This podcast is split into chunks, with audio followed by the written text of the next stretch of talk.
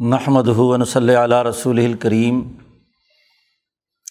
بعد فاعوذ باللہ من الشیطان الرجیم بسم اللہ الرحمن الرحیم ادعو الى سبیل ربک بالحکمت والموعظۃ الحسنہ وجادلہم باللتی ہی احسن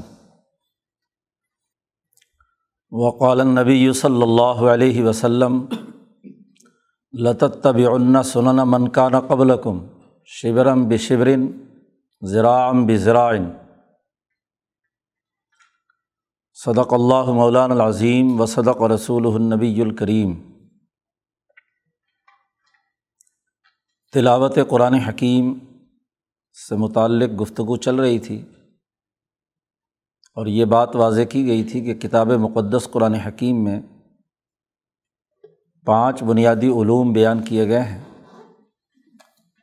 علم الاحکام، جو دراصل علم التوحید، علم العبادات اور علم الارتفاقات، تین کا مجموعہ ہے۔ اسے انسانیت کی فلاح و بہبود کے لیے اللہ تبارک و تعالیٰ نے ایک سچے اور صحیح علم اور اس پر عمل کے طور پر نازل کیا ہے۔ قرآن حکیم تلاوت کرنے والے لوگ قرآن آیات پر جب غور و تدبر کریں تو یا تو توحید و صفات سے متعلق آیات ہوں گی اور یا ان کا تعلق عبادات سے ہوگا،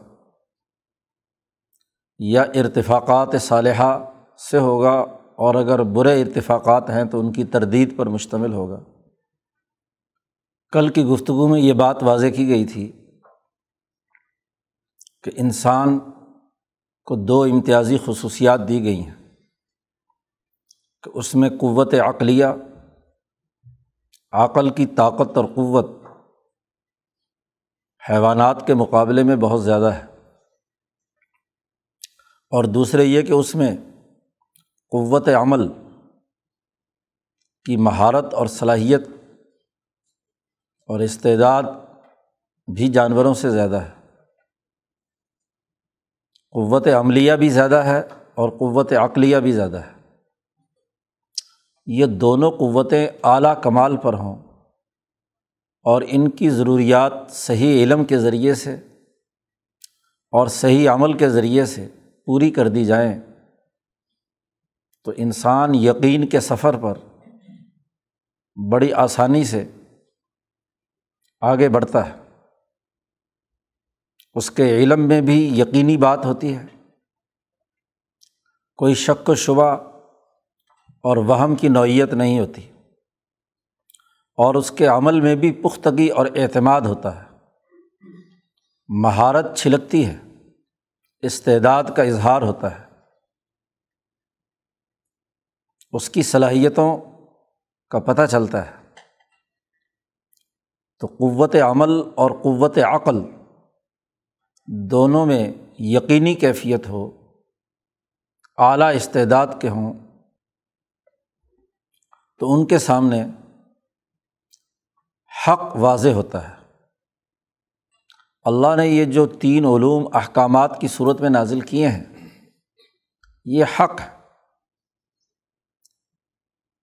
اعلیٰ سے اعلیٰ عقل کے لیے بھی غذا فراہم کرتے ہیں اور اعلیٰ سے اعلیٰ قوت عمل کے لیے بھی رہنمائی دیتے اور استعداد پیدا کرتے ہیں۔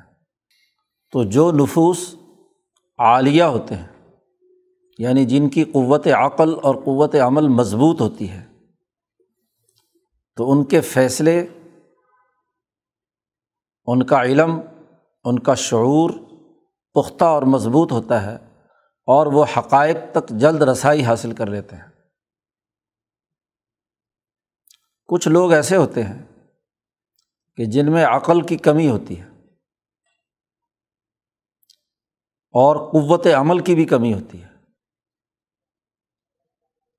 نفوس صفلیہ جنہیں کہا گیا،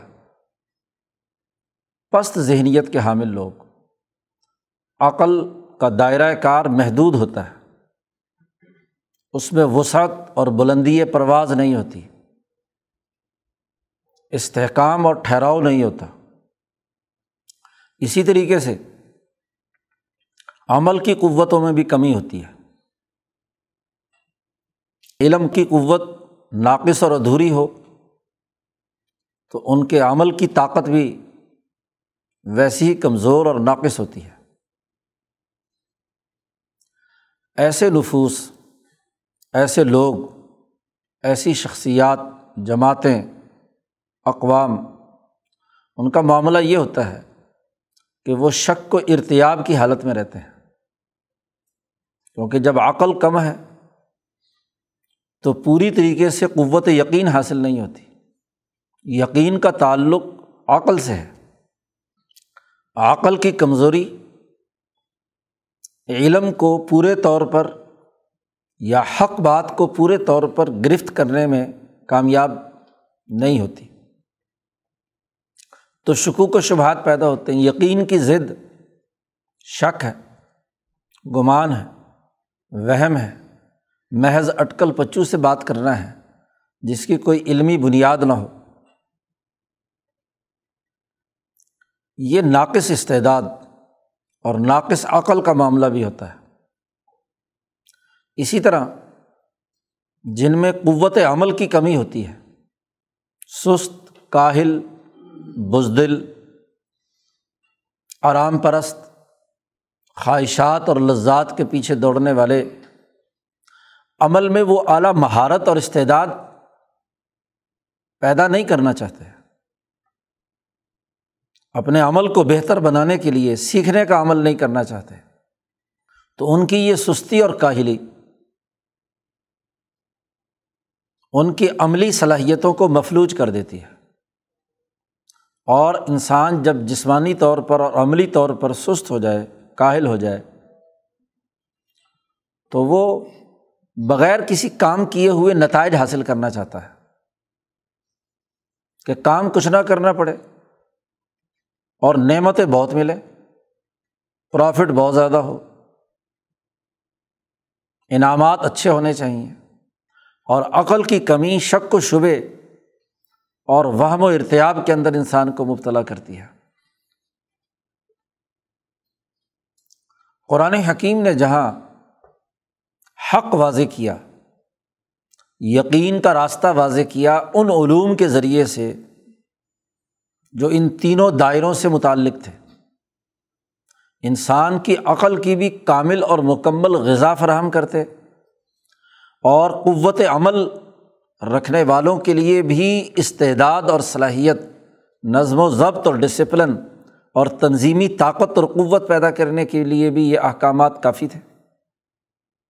اپنے ارتفاقات کو درست کرنے کے لیے جس اعلیٰ درجے کی علمی صلاحیت، شعوری صلاحیت، سیاسیات کو سمجھنے کی، معاشیات کو سمجھنے کی گھریلو زندگی کی باریکیوں کو سمجھنے کی، معاشرت سے متعلق امور کو سمجھنے کی، جو اعلیٰ درجے کی علمی ذہانت ہونی چاہیے، وہ بھی اس علم کے ذریعے سے حاصل ہو سکتی۔ ہے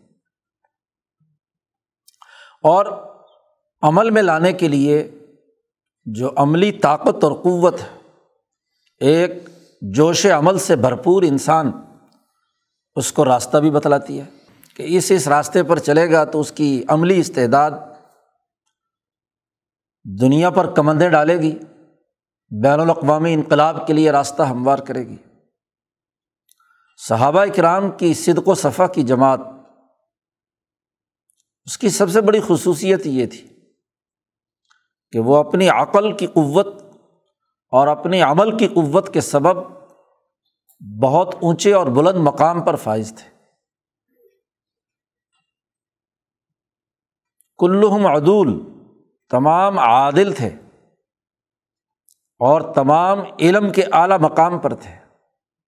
ان کے علم و شعور اور ان کے عدل و انصاف یا عملی صلاحیتوں کا معاملہ یہ تھا کہ ان کی اللہ کے راستے میں ایک کھجور دیوی، غیر صحابی کی ایک سونے کا عہد پہاڑ دینے سے بھی زیادہ طاقت اور قوت رکھتا تھا۔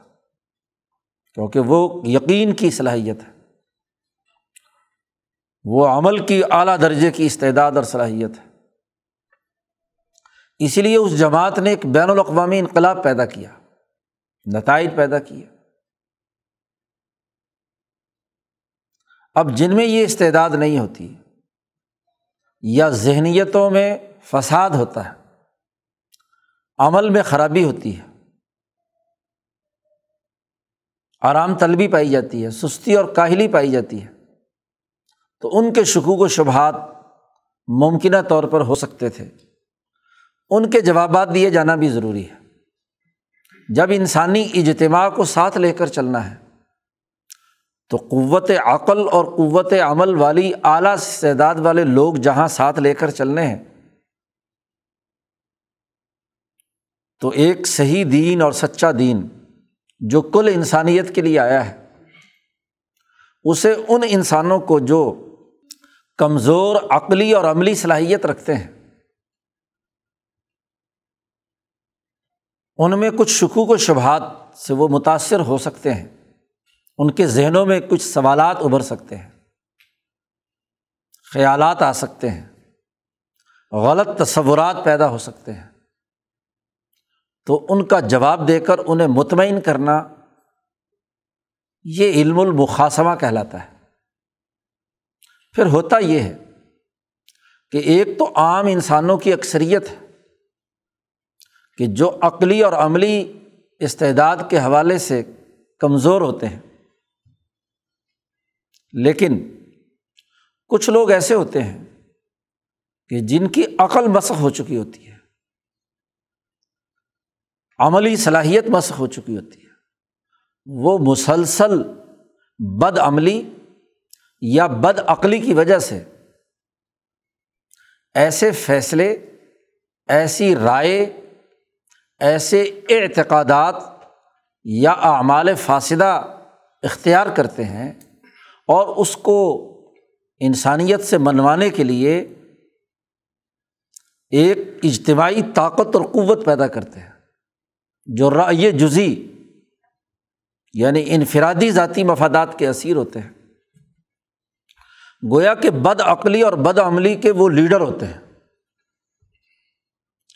وہ عام آدمیوں میں شکوک و شبہات پیدا کر کے حق سے روکنے، عقل کو بڑھانے، شعور کو بلند کرنے اور عمل کی صلاحیت کو درست کرنے کے راستے کی رکاوٹ بن جاتے ہیں۔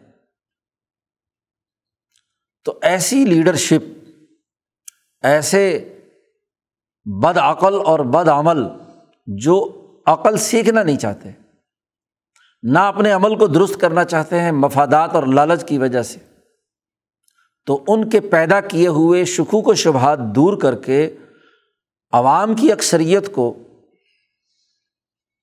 جو گو کم ذہن ہے لیکن سیکھنا چاہتے ہیں پر اپگنڈے کے زیر اثر وہ جھوٹے لیڈروں کے پیچھے چلے جاتے ہیں۔ تو ان کو حکمت اور معزت سے قریب لانا اور وہ جو بد فہم بد عقل بد عمل لیڈرشپ ہے، اس کے پیدا کیے ہوئے شکوک و شبہات کا دندان شکن جواب دینا، شعوری طور پر اس کا رد کرنا، یہ ضروری ہو جاتا ہے۔ قرآن حکیم نے جہاں اپنے علم الاحکام کی حقانیت واضح کی ہے۔ ذات باری تعالیٰ سے متعلق ہو یا انسانوں سے متعلق ہو، ارتفاقات کی صورت میں، یا عبادات سے متعلق ہو، اس کے لیے حق واضح کیا، دلائل دیے، اسے ثابت کیا، انعامات الہیہ کے تناظر میں بھی، ماضی میں ہوئے واقعات کے تناظر میں بھی۔ اور موت اور اس کے بعد کے واقعات کے تناظر میں بھی۔ اب ضرورت تھی کہ وہ شکوک و شبہات جو ایسی جھوٹی لیڈرشپ نے پیدا کر دیے کہ جس سے عام آدمی گمراہ ہو، اس کا جواب دیا جائے۔ ان شکوک و شبہات کا تجزیہ کیا جائے اور اس کا تحلیل کر کے اس کی اصل حقیقت واضح کی جائے۔ اب جو کچھ حق بیان کیا گیا ہے، اس میں علم بھی صحیح ہے، عقل بھی بلند درجے کی ہے، اور عمل بھی صحیح ہے، اور عمل کی استعداد اور مہارت بھی درست ہے۔ جس کا اظہار صحابہ کی اس اجتماعی طاقت سے ہوتا ہے۔ ان کو معیار بنایا گیا۔ لوگوں سے کہا گیا آمین کما آمن الناس۔ جیسے یہ صحابہ ایمان لائے ہیں، ایسے ایمان لاؤ۔ ایسے عمل کرو۔ ان کی اتباع کرو۔ خود نبی اکرم صلی اللہ علیہ وسلم نے فرمایا کہ میری طرح نماز پڑھو۔ میرا سکھایا ہوا طریقہ حج اختیار کرو۔ میرے بتلائے ہوئے کاموں پر عمل کرو۔ تاکہ تمہاری یقین کی قوت عقل کی قوت اور عمل کی قوت، اس میں تحریک پیدا ہو۔ بلندی کی طرف جاؤ۔ تو عمل بھی صحیح ہو اور علم بھی صحیح ہو۔ حقائق کے مطابق ہو۔ وہ حق ہے۔ اس کے مقابلے میں باطل وہ ہے کہ جن میں، ان دونوں دائروں میں، کسی نہ کسی ایک شعبے میں یا دونوں شعبوں میں انتہائی زیادہ نقص اور کمزوری پائی جاتی ہے۔ علم بھی نہیں اور عمل بھی نہیں، ایک شکل یہ ہو سکتی ہے۔ علم صحیح ہو اور عمل بھی صحیح ہو۔ ایک صورت یہ جو حق ہے، اس کے مقابلے میں نہ علم صحیح ہو نہ عمل صحیح ہو۔ علم کی کوئی بنیادیں نہ ہوں۔ اور عمل کی کوئی صلاحیت اور استعداد نہ ہو۔ سستی اور کاہلی، بزدلی اور مفاد پرستی کی وجہ سے۔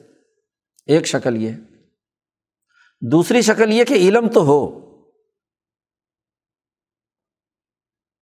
صحیح اور سچا علم کتاب کی صورت میں موجود ہو۔ لیکن اس کتاب پر عمل نہیں کیا جاتا۔ ذاتی اور گروہی طبقاتی مفادات کی وجہ سے۔ عمل خراب ہے۔ بدنیتی ہے۔ علم فروش ہے۔ مطلب اور مفادات کے لیے اس علم کا استعمال کرتے ہیں۔ جی یہ تیسری شکل ہو سکتی ہے۔ چوتھی شکل یہ ہے کہ علم نہیں ہے۔ کوئی ٹھوس علمی بنیادیں نہیں ہیں۔ قوت عمل عروج پر ہے۔ عمل ہی عمل ہے۔ تو یہ چوتھی شکل ہو سکتی ہے۔ پانچویں ایک اور شکل بھی ہے کہ علم بھی صحیح آ گیا اور عمل بھی صحیح آ گیا، لیکن اپنی عقل کا استعمال نہیں کرتے کسی مفاد کی وجہ سے، علم پر بھی پورے طریقے سے عمل نہیں کرنا چاہتے۔ اور صحیح عمل پر بھی مفادات کی وجہ سے، کاہلی کی وجہ سے، لالچ کی وجہ سے عمل نہیں کرنا چاہتے، منافقت۔ تو ایک تو حق علم ہے، جو علم الحکام کی صورت میں آ گیا۔ باقی جو ممکنہ طور پر چار گروہ بن سکتے تھے، اس سے زائد کوئی شکل نہیں ہو سکتی۔ ان ممکنہ تمام دائروں سے قرآن حکیم نے مقاصمہ کیا ہے۔ جو علم بھی نہیں رکھتے اور عمل بھی نہیں رکھتے مشرقین اور کافرین، کفر کرنے والے اور شرک کرنے والے۔ پہلا طبقہ، مکے کے مشرق اس کی اس زمانے کی سب سے بڑی اعلیٰ مثال تھے۔ نمبر دو، علم صحیح ہے اور عمل صحیح نہیں ہے۔ یہود یہود کے پاس تورات تھی اللہ کی طرف سے نازل شدہ تحریری کتاب جو حضرت موسا علیہ السلام پر نازل ہوئی، کتاب موجود ہے۔ لیکن اس کتاب پر عمل نہیں کرتے، اس کتاب میں تحریف کرتے ہیں، اس کی آیات کو چھپاتے ہیں، وغیرہ وغیرہ۔ اپنی بد عملی پر پردہ ڈالنے کے لیے۔ یا آیات کا ایسا مطلب نکالتے ہیں جس سے اپنے غلط عمل کے لیے دلیل مل سکے۔ مفاد پرست ہے، سرمایہ پرستی کے مرض میں مبتلا ہے، جاہ پرست ہے۔ یہودیوں کے اور عیسائیوں کے بھی کچھ علماء جو انجیل اور تورات کے حافظ ہیں۔ اہل علم ہیں، لیکن علم پر عمل نہیں کرنا چاہتے۔ تیسرا طبقہ جو علم نہیں رکھتا، عیسائیوں میں وہ راہبین جو علم سے کورے تھے۔ تو رات بھی نہیں جانتے، انجیل بھی نہیں جانتے، لیکن عمل میں طاقتور ہے عبادات پہ عبادات کر رہے ہیں۔ رحبانیت کا طریقہ اختیار کر لیا۔ جو اعتدال کے ساتھ کتاب اللہ نے راستہ بتلایا تھا اس کے بجائے انہوں نے ارتفاقات کا تو پورا شعبہ ہی چھوڑ دیا۔ اور دور دراز غاروں اور خانقاہیں بنا کر ہاں جی پہاڑوں میں رہ کر محض اپنے طریقے کے مطابق انتہا پسندی، تعمق اور تشدد کی بنیاد پر عبادات سے انجام دینی شروع کر دی۔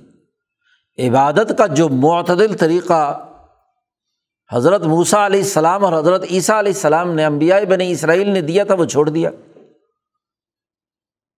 رحبانیت نبت دعوہا ماں کا تبنا رحبانیت گھڑ لی ہم نے ان پر وہ فرض ہی نہیں کی تھی۔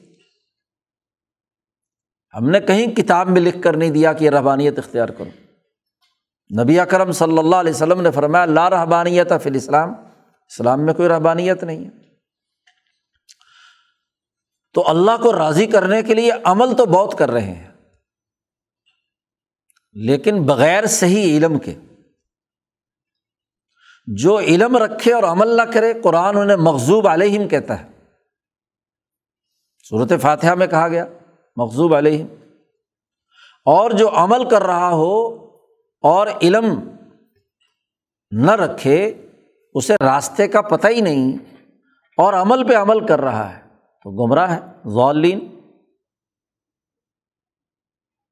ایک آدمی کو کسی شہر کے کسی مکان یا مقام پر پہنچنا ہے، اس کا علم نہیں ہے اور پورے شہر میں سرگرداں ہے کہ ایک آدمی ہے، فلاں ہے، اس کے مکان پر جانا، نہ مکان کا ایڈریس، نہ کچھ، سارا شہر گھوم پھرے۔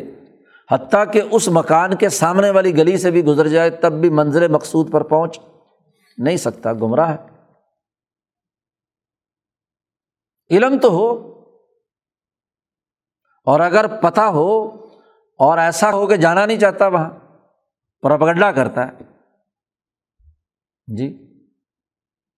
تو وہ مغزوب علیہم۔ تو تین طبقات یہ ہیں ممکنہ۔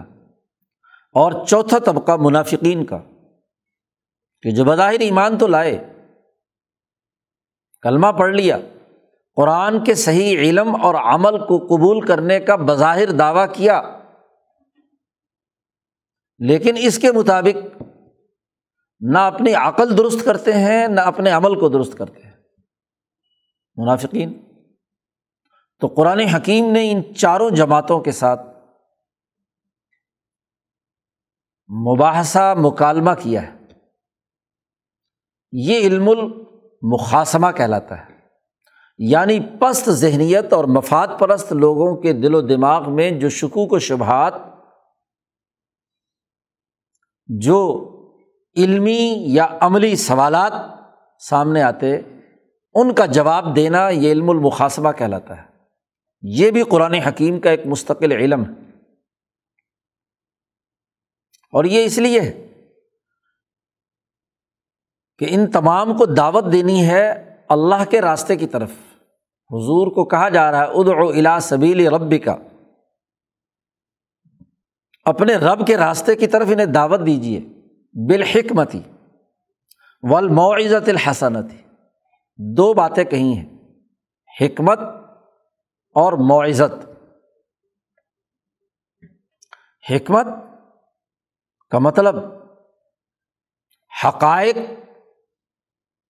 کا ادراک کرنا، اس کی معرفت حاصل کرنا، اور پھر حقائق کو ایسی ترتیب سے بیان کرنا کہ جس سے سامنے جو گفتگو کا مخاطب ہے، اس کے لیے بھاگنے کا کوئی راستہ نہ ہو۔ کہ یہ یہ بنیادی حقائق ہے ان کی روشنی میں بتلاؤ کہ تم نے جو بیانیہ اختیار کیا ہوا ہے، تمہارے ذہن میں جو شک و شبہ ہے تم جس عقیدے کو اختیار کیے ہوئے ہو، ان حقائق کی روشنی میں وہ کہاں کھڑا ہے؟ اپنے مدعو کے سامنے جس کو آپ دعوت دے رہے ہیں، ایسے حقائق رکھے جائیں کہ جن حقائق کو اگر کوئی صدقے دل سے سوچے، سمجھے، غور و فکر کرے، تو اس نے جو بیانیہ اختیار کیا ہوا ہے، جو نظریہ یا عقیدہ پہلے سے رکھا ہوا ہے اس کے لیے اس پر قائم رہنا ممکن نہ رہے۔ تو حکمت حقائق سے تعلق رکھتی ہے۔ تو حکمت کے ذریعے سے اسے دعوت دینی ہے۔ اور معزت کے ذریعے سے، نصیحت خیر خواہی کے جذبے سے۔ وہ جس راستے سے سمجھنا چاہتا ہے، جس مثالوں کے ذریعے سے۔ بات سمجھنا چاہتا ہے، اسی راستے سے اسے بات سمجھائی جائے۔ اور اگر ان تمام چیزوں کے باوجود بھی حقائق سامنے رکھے،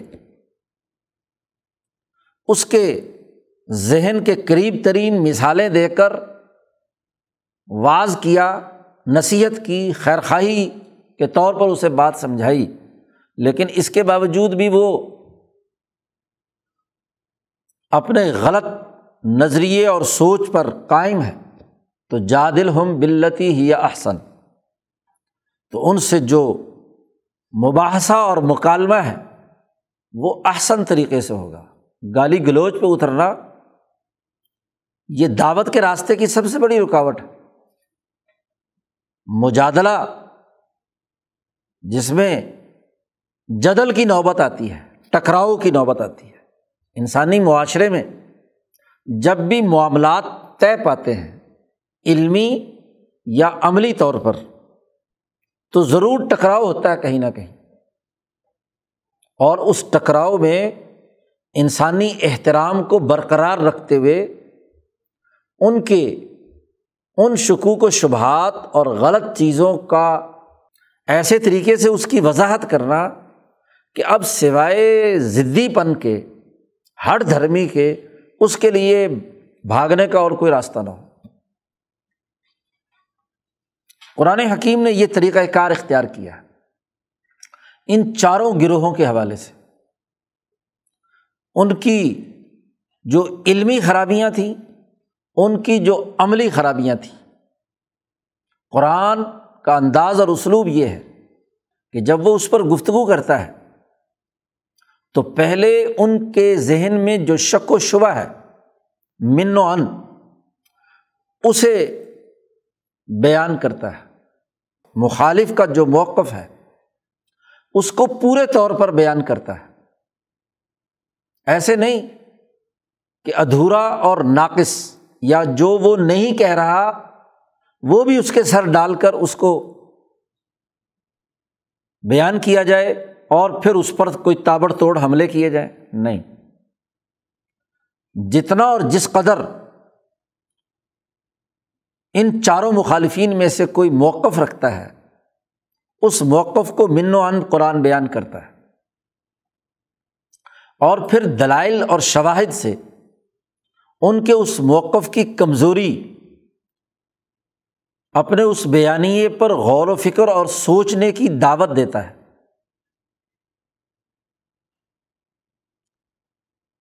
کوشش کرتا ہے کہ وہ جو علمی بنیاد ہے، اس پر خود ہی غور و فکر کریں۔ تو اپنے علم کے ناقص ہونے اور اپنی موقف اور رائے کے کمزور ہونے کو سمجھیں اور صحیح اور درست رائے کی طرف از خود آئیں۔ مجادلے کا پہلا بنیادی اثاثی اصول یہی ہے کہ جو کچھ وہ کہہ رہا ہے حقائق کے تناظر میں آئے اور پھر اس کا قرآن جواب دیتا ہے۔ امام شاہ ولی اللہ فرماتے ہیں کہ قرآن حکیم نے جو ان چاروں طبقوں سے مجادلہ یا مقاصمہ کیا ہے، اس میں ان کا موقف بیان کر کے اس پر سوالات اٹھا کر اس کے جوابات کی طرف توجہ دلائی ہے۔ یا کہیں شک ہے، شبہ ہے، تو اس کا جواب دیا ہے۔ عمل میں کہیں خرابی ہے یا عمل کا تضاد ہے، تو اس تضاد کی علمی طور پر نشاندہی کی ہے۔ اور اس تضاد کے نتیجے میں جو خرابی پیدا ہوگی، ان کی قوت فکر و عمل میں اس کو واضح کیا ہے، سوچنے کا موقع دیا ہے۔ اگر قرآن حکیم کا مطالعہ کریں تو مشرقین مکہ جو سب سے پہلے مخاطب تھے۔ نبی کرم صلی اللہ علیہ وسلم کے مکہ میں آپ نے دعوت کا آغاز کیا ہے۔ تو سب سے پہلے جو آپ صلی اللہ علیہ وسلم کا جن سے پالا پڑا، وہ مکے کے یہ مشرق تھے۔ اب مکے کے مشرقوں کی حالت کیا تھی؟ پہلی بات تو یہ سمجھ لینی چاہیے کہ مکے کے یہ مشرق چند بنیادی اثاثی امور صحیح تناظر میں مانتے تھے اپنے آبا و اجداد کی تقلید کے تناظر میں۔ مثلاً وہ اپنے آپ کو یہ کہتے تھے کہ ہم ابراہیمی ہیں، ہم حنیفی ہیں۔ حنیفیت کا دعویٰ تھا ان کا کہ ہم ابراہیم اور اسماعیل کی اولاد میں سے ہیں۔ تو ہم ابراہیم علیہ السلام کو مانتے ہیں۔ ابراہیم علیہ السلام نے کون کون سے کام کیے ہیں؟ ان میں سے کچھ کام جو ان کی ملت کے تھے، وہ اختیار کیے ہوئے تھے، حج کرتے تھے وہ۔ نماز جیسی کیسی بھی ان کے تصورات موجود تھے، اس کو مانتے تھے۔ لوگوں پر مال خرچ کرنے کو اچھا سمجھتے تھے۔ زکوٰۃ دینے کو صلا رحمی کرنے کو۔ اور نہیں تو خود نہ کرتے ہوں تو صلا رحمی کرنے والے کو اچھا سمجھتے تھے کہ یہ اچھے کام ہیں۔ سچ بولنا، معاملات صحیح کرنا صلا رحمی کرنا، دوسروں کے کام آنا، یہ ملت ابراہیمیہ کی بہت سی اچھی باتیں نسل در نسل، خاندانی اور قبیلے کے تناظر میں ان کے اندر ان کی اہمیت موجود تھی۔ لیکن ان کی لیڈرشپ، ان کے حکمران طبقے، جمہور لوگ ان باتوں پر عمل نہیں کرتے تھے۔ کیوں؟ اس کی وجہ یہ تھی کہ ابراہیم علیہ السلام کے صحیفوں میں سے یا اسماعیل علیہ السلام پر نازل ہونے والے صحیفوں میں سے کوئی کتاب یا علم ان کے پاس موجود نہیں تھا۔ اور اسماعیل علیہ السلام کے بعد سے لے کر اب تک کوئی ڈرانے والا بھی نہیں آیا تھا۔ اس لیے قرآن نے کہا کہ آپ ڈرائیے ایسی قوم کو کہ جن کے آبا و اجداد کو اس سے پہلے کبھی ڈرایا نہیں گیا، ان کو بتلایا ہی نہیں گیا۔ تو علم ناقص تھا۔ علم کی بنیاد ہی کوئی نہیں تھی۔ بس سنی سنائی خاندانی روایات تھیں، جن روایات کی بنیاد پر کچھ چیزوں کو اچھا سمجھتے تھے۔ عمل ان پر بھی نہیں تھا۔ سچا ہونے کو اچھا سمجھتے تھے، لیکن خود جھوٹ بولتے تھے بدیانتی کرتے تھے، ظلم کرتے تھے۔ سرمایہ پرستی کے مرض میں مبتلا تھے۔ حکمران طبقہ زیادتی کرتا تھا، سود خور تھا۔ نکاح کو درست سمجھتے تھے لیکن ذنا کرتے تھے، وغیرہ وغیرہ۔ ابراہیم علیہ السلام کے جو ملت کے کچھ بقایا جات میں سے کچھ چیزیں تھیں، باقیوں کو مسخ کر کے اپنی خواہشات کے مطابق انہوں نے بنا لیا۔ پھر ایک اور المیہ یہ ہوا۔ کہ تین سو سال قریباً حضور صلی اللہ علیہ وسلم کی آمد سے پہلے امر ابن لوہائی نے انہیں بت پرستی پر ڈال دیا۔ نیک لوگوں کا احترام ان کے اندر تھا۔ امر ابن لوہائی جب وہاں کا حکمران بنا تو وہ سیر و سیاحت کے لیے عراق اور ادھر کسرا، ایران اور ادھر سفر کرتا ہوا پہنچا۔ تو وہاں کے لوگ کسی زمانے میں حج کرنے کے لیے یہاں خانہ کعبہ آتے تھے۔ ان میں کئی نیک لوگ تھے۔ تو یہ جو لات و منات اور عزا یہاں حاجیوں کی خدمت کرتے تھے، ان کا کافی عرصے سے یہاں آنا ممکن نہیں ہوا تھا۔ تو انہوں نے ان نیک لوگوں کے بت بنا کر رکھے ہوئے تھے۔ امر ابن لوہائی کو جب یہ پتہ چلا کہ یہ بت ان انسانوں کے ہیں جنہوں نے مکہ مکرمہ میں حاجیوں کی خدمت اور انسانیت کی خدمت کے لیے کردار ادا کیا ہے۔ تو شیطان نے وسوسہ ڈالا، اس نے وہ وہاں سے بت لا کر یہاں رکھ دیے۔ تین سو ساٹھ بت خانہ کعبہ کے اندر بھر دیے۔ اور پھر وہ شرک اور وغیرہ وغیرہ سلسلے شروع ہو گئے۔ تو یہ مشرقین کی حالت قرآن حکیم بیان کرتا ہے۔ ان کی جو سب سے بڑی خرابی قرآن حکیم بیان کرتا ہے، وہ شرک ہے۔ یہاں بھی قرآن حکیم نے جتنی بات ان کے اندر درست تھی، اسے پورے طریقے سے بیان کیا۔ مثلاً، وہ اس بات کو تسلیم کرتے تھے کہ اس کائنات کا خالق و مالک ایک اللہ وحدہ اللہ شریک ہے۔ وہی اول ہے، جس نے یہ کائنات پیدا کی ہے۔ وہ یہ بھی مانتے تھے کہ اس کائنات کا عالمگیر نظام اور جس کے بڑے بڑے کام، وہ بھی اللہ وحدہ لا شریک کرتا ہے۔ قرآن حکیم نے وہ سوالات تمام بیان کیے ہیں۔ آپ ان سے پوچھیے کہ کس نے پیدا کی ہے آسمان و زمین، کائنات کس نے پیدا کی ہے؟ تو لقول اللہ۔ ان سے پوچھا جائے کہ اس کی تدبیر کون کر رہا ہے بڑے بڑے کاموں کی؟ تو کہتے تھے لقول اللہ۔ تو جتنی بات درست تھی قرآن نے اس کا تذکرہ کیا۔ اور جہاں خرابی شروع ہوئی، وہ یہ کہ انہوں نے یہ سمجھنا شروع کیا کہ اللہ تبارک و تعالیٰ کو تصور کر لیا ایک دنیاوی آمریت پسند بادشاہ کی شکل میں۔ جیسے دنیا میں شہنشاہ ہوتے ہیں، جبر اور ظلم کی بنیاد پر حکمرانی کرتے ہیں اور وہ اپنے جو ماتحت علاقے ہیں ان میں کسی ایک علاقے کو کسی ایک اپنے وزیر، مشیر یا مصاحب کو دے دیتے ہیں، جاگیر کرائے پہ چڑھا دیتے ہیں کہ لو، یہ علاقے والے جانے، یہ زمین جانے، تم جانو۔ ہمیں تو سال بھر کا اس کا اتنا ریونیو اتنا مالی مفاد ہمیں ملنا چاہیے۔ باقی تم ان کے اچھے برے کے مالک تم ہو، اپنے علاقے کے ان کاشتکاروں کے ساتھ ان تاجروں کے ساتھ کیا سلوک کرتے ہو، کتنا ٹیکس وصول کرتے ہو، کیا کرتے ہو، یہ تم جانو، تمہارا کام جانے۔ اب تمہاری ہی سفارش پر اگر کوئی ہمارے پاس آئے گا بھی تو ہم کہیں گے کہ جی اس کی سفارش لے کر آؤ۔ وہ جو افسر اعلیٰ ہے، تو جیسے آمریت پسند بادشاہوں کا طریقہ ہوتا ہے کہ وہ انسانوں کو غلام بناتے ہیں اور ان سے مفادات اٹھانے کے لیے علاقے اپنے کچھ بدماشوں کے حوالے کر دیتے ہیں۔ اور ان کو اپنے دربار میں کرسیاں دی ہوئی ہوتی ہیں، وہ گورنر، وزیر، مشیر، مصاحب، وہ جس کی سفارش کر دیں اس کا کام ہوتا ہے۔ تو ان میں چونکہ علم تھا نہیں، تو علم نہ ہونے کی وجہ سے ذات باری تعلیٰ کو بھی انسانوں کی طرح کا ایک شہنشاہ مطلق اور عامر مطلق مان لیا کہ اللہ بھی کوئی ایسی ہی ذات ہے اور اللہ تبارک و تعالیٰ نے بھی ایسے ہی اپنے سفارشی مصاحب بنائے ہوئے ہیں۔ یہ لات، منات، عزا، یہ تین سو ساٹھ جن کے بت بنا رکھے تھے، یہ بڑے مقدس انسان تھے۔ اللہ بڑے بڑے کام تو خود ہی کرتا ہے، جو جیسے دنیا میں شہنشاہ کرتے ہیں۔ لیکن جو علاقے کا انتظام نظم و نسق اور باقی چھوٹے چھوٹے کام ہیں، وہ انہوں نے ان کو دے رکھے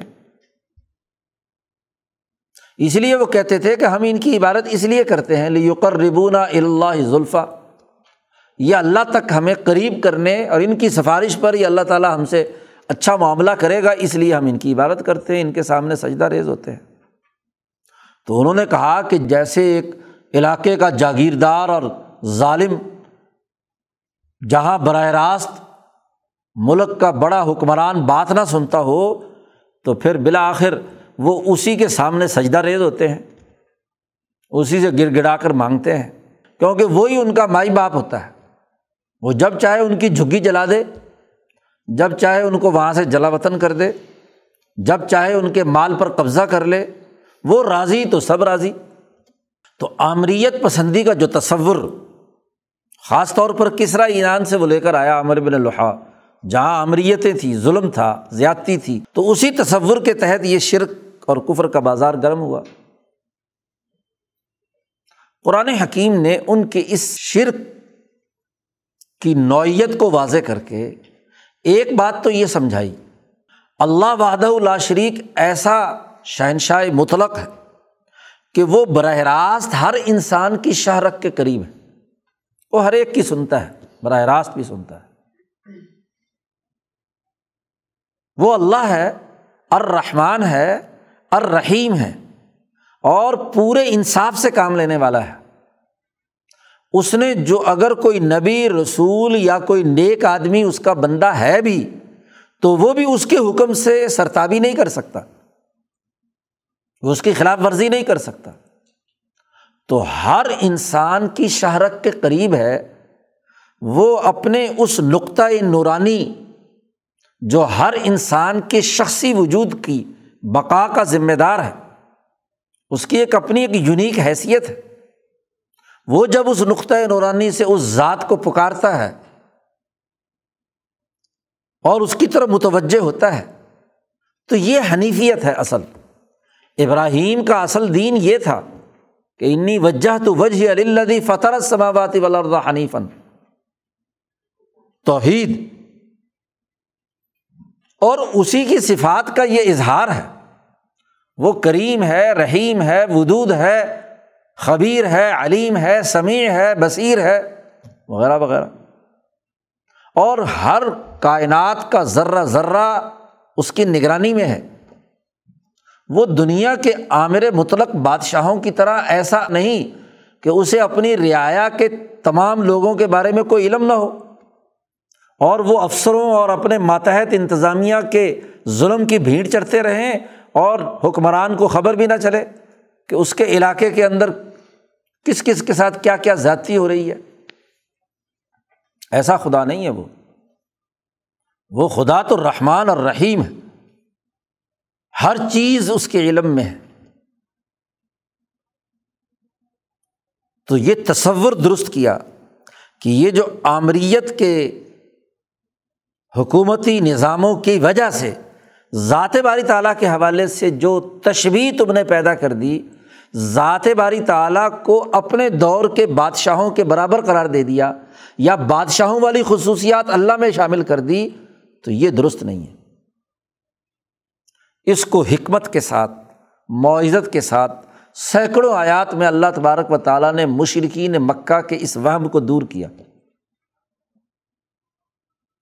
وہاں کی اکثریت کو بات سمجھ میں آ گئی قریشیوں کی۔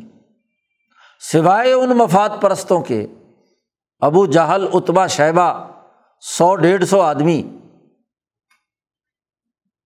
جن کے بارے میں اللہ نے کہا کہ اتنی بات سمجھ لینے کے باوجود بھی وہ نہیں مانتے، انکار کرتے ہیں، تو خطب اللہ علیہ قلوبہم۔ ان کے دلوں پر تو مور لگ گئی کہ وہ اپنی عقل کا استعمال ہی نہیں کرنا چاہتے۔ اس سے بڑھ کر اور کیا بات ہوگی؟ اسی لیے وہی غزبۂ بدر میں قتل ہوئے۔ اور باقی غزوات میں ان میں سے چند باقی مرے، وہ پچاس، ساٹھ، سو کے قریب ہوں گے۔ لیکن باقی سب لوگوں کو حکمت اور معزت کے ساتھ قرآن حکیم نے اپنے قریب کیا ہے۔ حتیٰ کہ فتح مکہ کے موقع پر جتنے بچے کھچے تھے، وہ بھی اسلام کے دامن عاطفت میں آ گئے۔ تو یہ مجادلے کا طریقہ کہ جو حقائق ہیں ان کو سامنے رکھے۔ پھر شرک بھی ان کے اندر تھا۔ تو اس شرک کو ایک عادل حکمران کی حیثیت سے ذات باری تعالیٰ کی طاقت اور قوت اور وحدانیت کے ساتھ جوڑا۔ پھر وہ اللہ تعالیٰ کو مشابے سمجھتے تھے انسانوں کے۔ اور اس کی بنیاد پر وہ کہتے تھے کہ اللہ میاں نے اپنی بیٹیاں بنائی ہیں، فرشتے اللہ میاں کی بیٹیاں ہیں۔ فرشتوں پر ایمان تھا، جو ملت ابراہیمیہ حنیفیہ کا بنیادی ایمانیات کے تقاضوں میں سے ہے۔ لیکن فرشتوں کو اللہ کی بیٹیاں سمجھنا، یہاں علمی خرابی پیدا ہو گئی۔ قرآن نے اس کو وضاحت کے ساتھ بیان کیا کہ یہ تشبیح کی بھی کوئی شکل جو ہے نا وہ نہیں ہو سکتی۔ اللہ تبارک و تعالیٰ تو ایسی ورا الورا ذات ہے کہ جو لم یلد ولم یولد۔ اور پھر کہا، عجیب بات ہے، تمہارے سردار اپنے لیے تو بیٹیاں تسلیم نہیں کرتی اور رب کے لیے بیٹیاں۔ علی ربی کل بنا تو ولحم البنون۔ ان کے لیے بیٹے اور اللہ کے لیے بیٹیاں۔ یہ کہاں کی حماقت ہے؟ غور و فکر کرو، سوچو۔ جو چیز اپنے لیے نہیں پسند کرتے، وہ اس شہنشاہ مطلق کے لیے پسند کر رہے ہو۔ تو اس طرح غور و فکر کی دعوت دے کر، شرک کو بھی دور کیا تشویح کو بھی دور کیا۔ ایک بڑا ابہام یہ بھی تھا ان کے ذہن میں، شک یہ بھی تھا کہ ابراہیم اور اسماعیل تو نبی تھے۔ اللہ میاں اس دنیا میں نبی اور رسول بھیجتا ہے۔ رسالت کے اس کانسیپٹ کو مانتے تھے۔ اور یہودیوں اور عیسائیوں سے کاروبار کی وجہ سے وہ موسا علیہ السلام اور عیسیٰ علیہ السلام کو مانتے تھے تو اس کو بھی تسلیم کرتے تھے کہ موسا بھی آئے تھے، عیسیٰ بھی آئے تھے۔ لیکن معاملہ کیا تھا؟ نبی اکرم صلی اللہ علیہ وسلم کی رسالت کو ماننے کے لیے تیار نہیں ہے کیوں؟ چودراہٹ کا معاملہ ہے۔ کہتے تھے کہ قرآن نازل ہی ہونا تھا، تو یہ طائف اور مکہ کی بستیوں میں جو بڑے بڑے سردار ہیں ہم سب لوگ، تو ہم پر نازل ہونا چاہیے تھا۔ یہ ایک یتیم کے اوپر کیوں نازل ہوا؟ جن کے پاس نہ کوئی خزانہ، نہ کوئی زمین، نہ کوئی عہدہ۔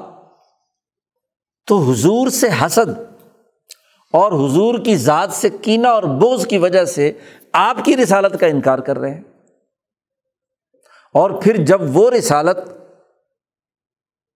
آپ کی نبوت جو ان کو ان کی غلط کاریوں سے روکتی ہے، اس لیے بھی اسے نہیں ماننا چاہتے۔ موسا علیہ السلام کو بطور نبی مان لیا، لیکن کتاب نہیں ہے تو بس ایک عمومی سا کانسیپٹ ہے۔ ابراہیم اور اسماعیل کے بارے میں ایک عمومی سی بات ہے، کیونکہ ان کے آبا و اجداد میں سے ہیں، تو اس لیے اپنے ابا جان اور اپنے دادا جان کو تو مان لیا۔ اب جو نبوت اس دور میں وہی آئی ہے یا نہیں آئی؟ اب کہتے تم تو انسان ہو ہماری طرح کے۔ اور پھر نبی تو وہ ہوتا ہے کہ نبی ہونے کے بعد وہ کوئی بازار میں جائے، کھانا کھائے۔ جی۔ مال حاضر رسول یا کل الطعامہ و یمشی فلسواق یہ کیسا رسول ہے کہ بازاروں میں چلتا ہے، خرید و فروخت کرتا ہے اور کھانا کھاتا ہے؟ اللہ میاں نے جواب دیا، اب ان کی پوری بات نقل کی ہے کہ جتنے بھی پہلے امبیا آئے وہ بھی تو کھانا کھاتے تھے۔ اسماعیل کو رسول مانتے وہ کھانا نہیں کھاتے تھے۔ موسا اور عیسیٰ کو رسول مانتے ہیں کیا وہ کھانا نہیں کھاتے تھے؟ بازار نہیں پھرتے تھے، کام کاج نہیں کرتے تھے۔ اور اگر وہ کرتے تھے اور رسول اللہ صلی اللہ علیہ وسلم آئے ہیں، تو یہ اگر کریں تو یہ ان کی رسالت کا انکار کیسا؟ سوچو، غور و فکر کرو۔ سوالات اٹھائے۔ عقلی سوالات۔ عام کامن سینس کے۔ شاہ صاحب نے کہا کہ وہ منطقیوں والے منطقی سوالات نہیں، نہ ہی منطقی جوابات اور جھگڑے اور مناظرے کے وہ طریقے جو بعد میں علماء نے ایجاد کر لیے، قرآن نے اس طرح مجادلہ نہیں کیا۔ عمومی عقل کے تناظر میں قرآن حکیم نے انہیں سوچنے اور غور و فکر کی دعوت دی ہے۔ پھر کہا کہ تم تو انسان ہو۔ نبوت اور رسالت تو کسی فرشتے کو ملنی چاہیے، تو کیوں نہیں فرشتے اترے؟ کتاب لے کر یا آپ کی حمایت میں کوئی فرشتہ آتا اور کہتا یہ رسول ہے۔ تو اس بات کو بھی نقل کیا کہ فرشتے ویسے نہیں اترتے زمین میں۔ فرشتے جب ظاہری طور پر دنیا میں آتے ہیں تو عذاب کے لیے آتے ہیں۔ اور پھر میں بے شک بشر ہوں، انما آنا بشر ہوں لیکن فرق یہ ہے کہ مجھ پر وہی نازل ہوئی ہے۔ اللہ کا کلام ہے۔ وہ یہ بھی الزام لگاتے تھے کہ رسول اللہ صلی اللہ علیہ وسلم پرانی قصے کہانیاں سناتے ہیں۔ چیزیں گھڑ لی ہیں۔ قرآن نے کہا، عجیب بات ہے۔ اس سے بڑا ظالم کون ہوگا جو اللہ پر جھوٹ گھڑے؟ حضور نے فرمایا، میں نے تمہارے اندر عمر گزاری لبس تو فی کم عمرم چالیس سال۔ اور چالیس سال میں کبھی میں نے کسی انسان کے ساتھ جھوٹ نہیں بولا۔ تم مجھے صادق کہتے ہو۔ تو کیا اس آدمی سے توقع رکھ سکتے ہو جس کی عقل پختہ ہو کر چالیس سال کی عمر تک آدمی لالچی اور مفاد پرست ہوتا ہے چالیس سال سے پہلے؟ چالیس سال کے بعد کیا ہے؟ عادت پکی ہو جاتی ہے۔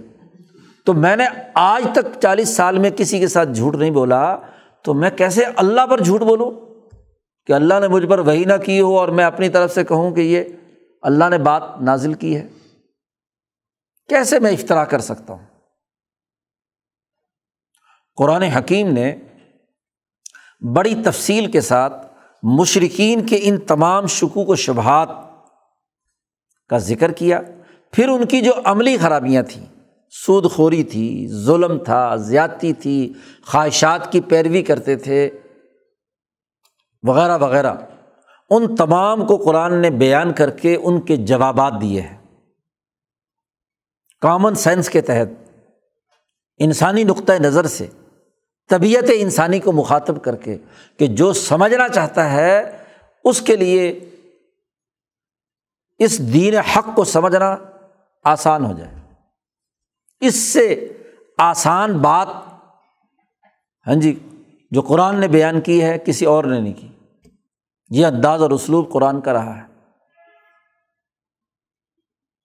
اسی طریقے سے مشرقین کے بعد جن لوگوں سے واسطہ پڑا، وہ یہود تھے۔ جو علم تو رکھتے تھے، کتاب رکھتے تھے، لیکن عمل نہیں کرتے تھے مفاد پرستی۔ نبی اکرم صلی اللہ علیہ وسلم جب ہجرت کر کے مکہ مکرمہ سے مدینہ منورہ پہنچے ہیں، تو وہاں یہودیوں کے بہت سے طبقات سالوں سے آباد تھے۔ بارہ پندرہ کے قریب قبائل یہودیوں کے یسرب میں آباد تھے۔ تو وہاں جب آپ کی دعوت پہنچی ہے، تو وہاں یہودیوں سے ٹاکرا ہوا۔ یہودیوں کی وجہ سے علم کا چرچا تو تھا، لیکن عمل نہیں۔ بڑے بڑے یہودی علماء مدینہ میں تھے۔ کچھ مخلص اور کچھ مفاد پرست۔ تو قرآن حکیم نے ان کی خرابیاں بیان کی کہ علم رکھتے ہو کتاب کا۔ حق کتاب ہے تمہارے پاس۔ اس میں جو نشانیاں مثلاً تورات میں لکھی ہوئی تھیں حضور صلی اللہ علیہ وسلم سے متعلق، جانتے تھے کہ یہ تمام علامات پوری ہو گئی ہیں۔ آپ صلی اللہ علیہ وسلم سے سوالات کر کے آپ کی مجلس میں بیٹھ کر پتہ چل گیا کہ یہ برحق نبی ہے لیکن مانتے نہیں ہیں مفاد پرستی کی وجہ سے۔ جو کھانے پینے کا دھندا وہاں کی لیڈرشپ کا چل رہا تھا۔ جی اور اس کی وجہ سے وہ مدینے کی ریاست اور اس کی سربراہی کے خواب دیکھ رہے تھے۔ نبی اکرم صلی اللہ علیہ وسلم کی آمد سے ان کی وہ خواہشات انہیں ڈوبتی ہوئی محسوس ہوئیں تو حضور صلی اللہ علیہ وسلم کو پہچاننے کے باوجود بھی نہیں مانتے۔ اب اس کے لیے کیا کرتے تھے؟ اس علم میں تحریف کی۔ تحریف لفظی ہو یا تحریف معنوی؟ شاہ صاحب فرماتے ہیں کہ تحریف لفظی بھی تورات کے معنی کو اپنی خواہشات کے مطابق اختیار کیے ہوئے الفاظ کی صورت میں بیان کرتے تھے کہ یہ تورات میں لکھا ہے۔ تو معنی بدل دیا مطلب بدل دیا۔ اس طرح بھی آیاتی سمن کلیلہ چند ٹکوں کے عوض آیات فروخت کرتے تھے۔ تحریف کر دی، اور ان کے بھی بہت سارے فرقے۔ جب زوال آتا ہے قوموں پر ذہنیت پست ہوتی ہے تو کئی فرقے۔ ایک فرقہ وہ جو ازیر کو اللہ کا بیٹا بنا رہا ہے۔ گویا کہ اللہ کے ساتھ تشبیح اور شرک کا معاملہ شروع کر دیا ایک فرقے نے۔ باقیوں نے تورات میں تحریف کی تشبیح پیدا کی۔ ایک بڑا جرم آیات کا چھپانا تھا۔ رجم کا معاملہ پیش ہوا۔ تو اس رجم کے معاملے میں یہودیوں کے یہاں ذنا ہوا اور وہ یہودی فیصلہ کرانے کے لیے میساک مدینہ کے تحت حضور کے پاس آئے۔ تو حضور نے فرمایا تو اپنی کتاب کا حکم سناؤ۔ تو رات میں کیا لکھا ہے؟ تو چونکہ اب ان کے حکمران طبقے نے جرم کیا تھا، تو ان کے لیے انہوں نے اتفاق سے یہ تحریف کی ہوئی تھی، بات گھڑی ہوئی تھی اپنی طرف سے۔ کہ جب طاقتور لوگ کوئی جرم کریں تو ان کا منہ کالا کرو گدے پر سوار کراؤ اور ہاں جی دو چار ہاں جی جوتے رسید کر دو اور بس۔ اور بیچارہ غریب کوئی کر لے تو اس پر وہ حد جاری کرو، رجم کی پتھر مار مار کے اسے کیا ہے، ختم کر دو، اس کو رجم کرو۔ تو یہ گھڑی ہوئی بات تورات کے اندر شامل کی ہوئی تھی۔ اب جب یہ کیس حضور کے پاس آیا تو حضور نے فرمایا کہ تورات لاؤ اور پڑھو۔ جی۔ اب جس آیت میں رجم کا حکم تھا، وہاں ہاتھ رکھ لیا، وہ پڑھ نہیں رہے۔ اور جو تبدیلیاں، تحریفات کی ہوئی ہیں، وہ بتلا رہے ہیں۔ تو حضرت عبداللہ ابن السلام وہاں موجود تھے۔ انہوں نے کہا، یہ ذرا ہاتھ تو اٹھا۔ اس کے نیچے جو آیت لکھی ہوئی، یہ پڑھ۔ تو وہ آیت جب پڑھی تو مطلب واضح تھا۔ تو آیات کو چھپانے کا، تحریف کا تشبی کا پھر سب سے بڑا جرم سرمایہ پرستی کی بنیاد پر فتویٰ فروشی اور آیات فروشی تھا۔ اشترو بھی آیاتی سمن کلیلہ قرآن حکیم نے پہلے ہی پارے میں یابنی اسرائیل ازکرو پہلے رقوع کے اندر موٹی موٹی بنیادی خرابیاں ان یہودیوں کی بیان کی ہیں اور دوسرے یابنی اسرائیل سے لے کر تیسرے یابنی اسرائیل کے درمیان تفصیل سے ان کی وہ خرابیاں بیان کی ہیں۔ اصل بات ان کی نقل کی۔ حق اور باطل میں تلبیس ان کا مرض تھا۔ آیات فروشی، پیسے کمانا، اشترو بھی آیاتی سمن کلیلہ تختم الحق، حق کو چھپانا۔ جی انعامات الہیہ کا انکار کرنا۔ ان کو حکم دیا گیا تھا۔ کہ اپنے بندوں کو تم نے نہ قتل کرنا ہے، نہ جلا وطن کرنا ہے۔ خود ہی یہ مدینے کے یہودی، بنو قریضہ اور بنو نذیر آپس میں جنگ لڑتے، دوسرے فریق کو گرفتار کر لیتے، تو فدیا دے کر اس کو چھڑاتے۔ قرآن نے کہا، تم سے کہا تھا کہ تم اپنا خون مت بہاؤ۔ اخذنا میسا کا کم لا تصفکون دما کم لڑائی مت کرو۔ ولا تک تلون انفسا کم اپنے آپ کو قتل مت کرو۔ پھر تم قتل کرتے ہو، خون بہاتے ہو، ذاتی اغراض اور مفادات کی بنیاد پر۔ پھر گرفتار ہوتا ہے تو پھر اس کو چھڑانے کے لیے چندہ جمع کرتے ہو۔ کیونکہ جب مصیبت آتی ہے تو حکمران طبقہ اس میں بھی اپنے مفادات اٹھاتا ہے۔ لوگوں کو کہتے ہیں جی دیکھو، عام آدمیوں کو کہتے ہیں کہ جی یہ ہمارے بندے پکڑے گئے، ان کو رہا کرانا، لاؤ جو چندہ کرو۔ کشکول لے کر چل پڑتے ہیں اور فنڈ اکٹھا کرتے ہیں، پھر حکمران طبقے اپنا کمیشن الگ کھاتے ہیں اور وہاں کچھ تھوڑا بہت دے کر کیا ہے۔ تو عوام سے ظلم اور زیادتی کا یہ معاملہ۔ شہر اور جادو، میاں بیوی میں تفریق۔ جی وغیرہ وغیرہ۔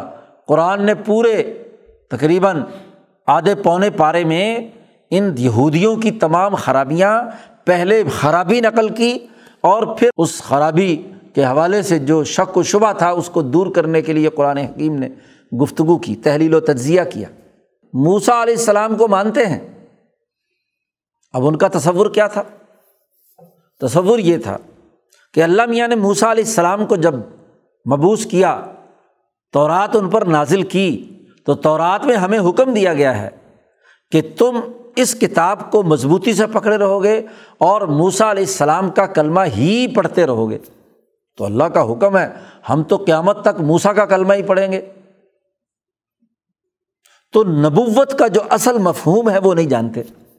پہلی بات تو جو شاہ صاحب نے واضح کی امبیا علیہ السلام جو دنیا میں آتے ہیں، وہ اصول البری ولاسم نہیں بدلتے۔ اصول البری ولاسم تمام امبیا کے ایک ہیں۔ قرآن نے اس کو واضح کر دیا۔ شارہ علاقم من الدین ماوسا بھی نوحن تمہارے لیے بھی وہی شریعت ہے۔ وہی اصول ہے۔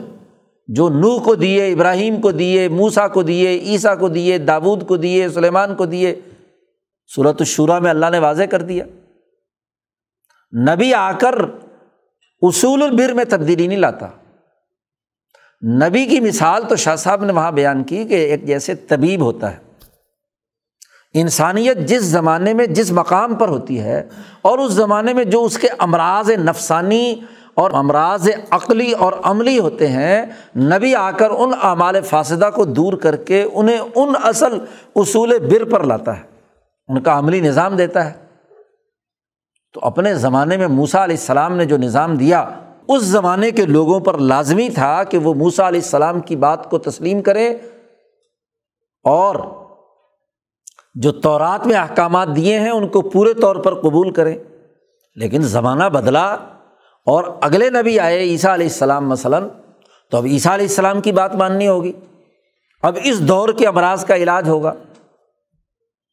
تو جیسے ہر طبیب موسم کے بدلنے سے، ماحول کے بدلنے سے مرض کی نوعیت کے بدلنے سے علاج مختلف ہوتا ہے۔ تو ہر نبی کے لیے ہاں جی قرآن نے کہہ دیا کہ ہر ایک کے لیے جالنا ہم نے تمہارے لیے بنایا لکل جالنا من کم شر آتم و من حاجا ہر ایک کے لیے الگ سے شریعت اور منہاج ہے۔ تو نبوت کا زمانے کے بدلنے سے بدلنا، یہ نبوت کا بنیادی تقاضا ہے۔ ٹھیک ہے۔ موسا علیہ السلام کا یہ حکم کہ ان کا کلمہ پڑھنا ہے اور ان کی کتاب ماننا ہے، یہ موسا علیہ السلام کے زمانے تک تھا۔ اب زمانہ بدلا تو پھر عیسیٰ کا کلمہ ہوگا اور انجیل پڑھنی ہوگی۔ اب زمانہ بدلا ہے تو نبی اکرم صلی اللہ علیہ وسلم کا کلمہ پڑھنا ہے اور ان کی کتاب کو ماننا ہے اور تسلیم کرنا ہے۔ تو نبوت کا جو اصل مفہوم اور مطلب حقیقت ہے وہ واضح کی، ان کا شک و شبہ دور کیا۔ جی۔ اور یہ اس طرح بھی دور کیا کہ دیکھو تمہاری کتاب میں آخری نبی کا تذکرہ موجود ہے اور علامات موجود ہیں۔ حضرت عبداللہ ابن السلام نے واضح طور پر بتلا دیا کہ ہماری طورات میں یہ یہ علامتیں موجود ہیں جو نبی اکرم صلی اللہ علیہ وسلم میں پائی جاتی ہیں۔ تو جس کتاب پر عمل کرنے کا تمہیں حکم دیا گیا تھا، اسی کتاب میں موجود علامات کے مطابق رسول اللہ صلی اللہ علیہ وسلم میں وہ علامات پائی جاتی ہیں۔ تو پھر اپنی کتاب پر ہی عمل کرنا ہے، نبی اکرم صلی اللہ علیہ وسلم کو ماننا۔ اس لیے قرآن نے کہا ولم اقام الطورات اول انجیل اگر یہ تورات اور انجیل کو ہی صحیح طریقے سے قائم کر لیں، تو ان کے اوپر انعامات کی بارش ہوگی۔ اس طرح جس طریقے سے بھی کوئی شک و شبہ تھا قرآن نے اس کو دور کیا، ان کی سرمایہ پرستی کے مرض کو واضح کیا، ان کی دولت اور حوث کے معاملے کو واضح کیا۔ علم کا جو غلط استعمال کر رہے تھے، قرآن حکیم نے اس کا پورا تحلیل و تجزیہ کر کے دودھ کا دودھ اور پانی کا پانی کر دیا۔ مفادات واضح کر دیے۔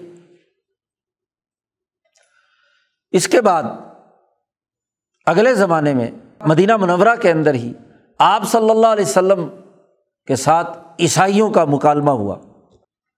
جی خاص طور پر جب نصارۂ نجران ان کا وفد آیا، تو عیسائیوں کے جو غلط عقائد تھے، قرآن حکیم نے اس کا تذکرہ کیا صورت عال عمران میں وہ ساری گفتگو ہے۔ کہ عمل تو بہت ہے، لیکن علم نہ دارد۔ اس لیے اس صورت میں کہا گیا کہ کامیابی تب ہے کہ جب وہ اتباع کریں ایسے لوگوں کی جو اہل علم بھی ہوں اور قائم بالقست بھی ہوں۔ علم بھی صحیح ہو اور عدل و انصاف قائم کرنے والے ہوں۔ اور عیسائیوں کی سب سے بڑی خرابی جو تھی، ان کی گمراہی۔ وہ عیسیٰ علیہ السلام کو اللہ کا بیٹا یا عقیدہ تسلیس کو اختیار کرنا تھا۔ کہ اللہ بھی ہے، بیٹا بھی ہے اور مریم ہاں جی ان کا جو تیسرا اقلوم ہے، وہ بھی عیسیٰ کے وجود کے اندر، روح القدس، وہ بھی اس کے اندر پایا جاتا ہے۔ تو ان کے بھی کئی فرقے تھے۔ قرآن نے ہر ایک فرقے کا تذکرہ کیا کہ لقت کفر اللہ قال ان اللہ سالس ثلاثہ۔ تو تصلیس کا ان کا عقیدہ جو من و ان تھا، وہ بیان کیا اور پھر اس پر رد کیا۔ کبھی کہتے ہیں اللہ جو ہے وہی عیسیٰ ابن مریم ہے حول مسیح ابن مریم۔ تو ان عیسائیوں کی پوری بات نقل کی اور پھر اس کے جوابات دیے کہ جو شرک، جو تشبیح کی شکل یہ پیدا کر رہے ہیں کہ اللہ کو عام انسانوں کے مشابے قرار دے کر ان کی اولاد مان رہے ہیں۔ اور عیسیٰ علیہ السلام جو کہ مخلوق ہیں، ان کو خدا مان رہے ہیں۔ اللہ کی صفات اس کے اندر داخل کر رہے ہیں۔ تو قرآن نے اس پورے عقیدے کو اس کا رد کیا اور واضح کر دیا کہ عیسیٰ تو مریم کا بیٹا ہے۔ مریم سے پیدا ہوئے ہیں۔ اس کی وضاحت کر دی۔ وہ ابن اللہ نہیں ہے۔ اور پھر ان کے متعلق جو غلط عقیدتیں پیدا ہوئی ہوئی غلوب پیدا ہو گیا کہ وہ خدا تھے دنیا میں آئے اور پھر یہودیوں نے انہیں سولی چڑھا دیا۔ تو صاف طور پر کہہ دیا کہ نہ تو انہوں نے قتل کیا، نہ سلی چڑھایا۔ شک و شبے میں مبتلا ہے۔ ماں قتل ہوں اما صلاب ہوں ولاکن شب بھی حل ہوں اور پھر کہا، یا حل کتاب لا تغلوفی دینی کم ان کے اندر مرض غلوف دین کا تھا۔ دین میں غلوف مت کرو۔ انتہا پسندی تعمک اور تشدد۔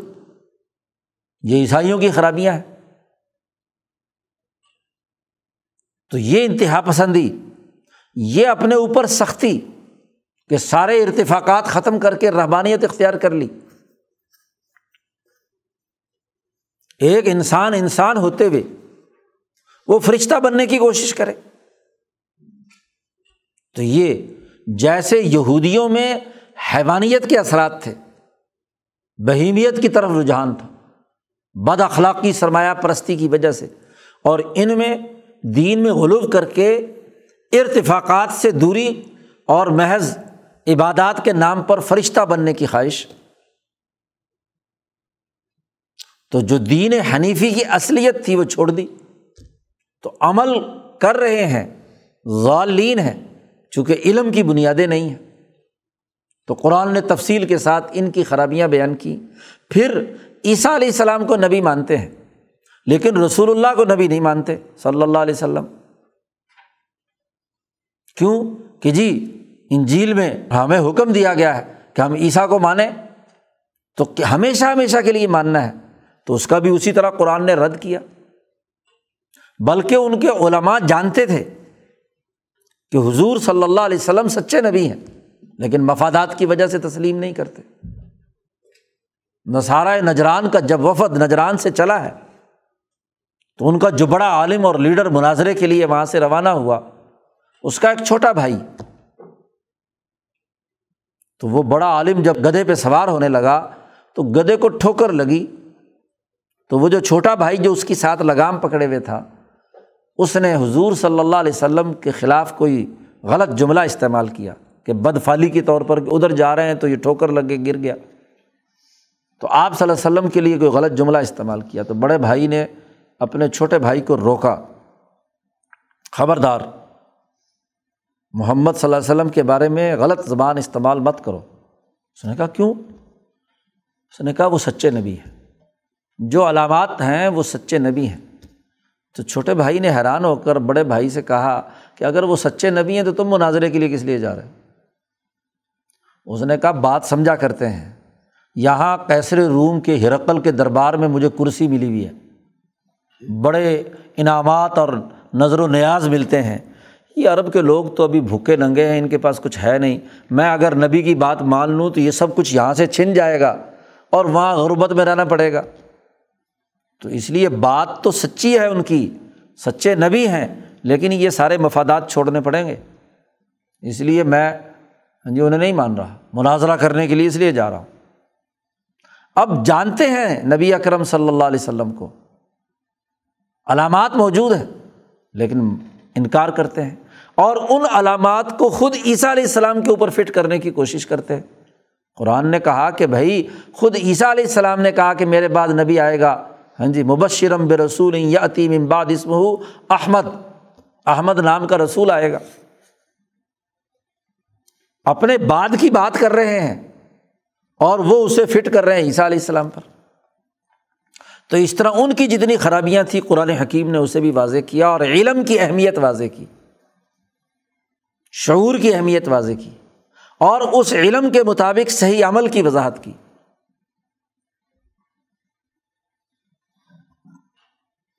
اس کے بعد سب سے زیادہ گفتگو قرآن نے کی ہے وہ منافقین کے بارے میں۔ نفاق کا مرض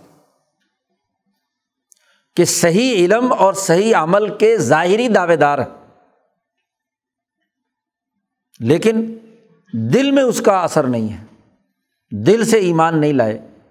منافق اور منافقت کی بھی دو قسمیں ہیں۔ ایک تو یہ کہ دل سے پکے کافر ہیں۔ صرف زبان سے اظہار کر رہے ہیں۔ ان کافروں اور مشرقوں اور ان منافقوں میں کوئی فرق نہیں ہے۔ اور یہ صرف وہی لوگ ہیں جن کا حضور کی زندگی میں حضور کو پتہ چل گیا وہی کے ذریعے سے۔ اور آپ صلی اللہ علیہ وسلم نے حذیفہ تبن الیمان کو اس کی پوری فہرست چالیس، پچاس، ساٹھ آدمیوں کی بتلا دی کہ فلاں فلاں فلاں فلاں فلاں، یہ سب پکے کافر ہیں۔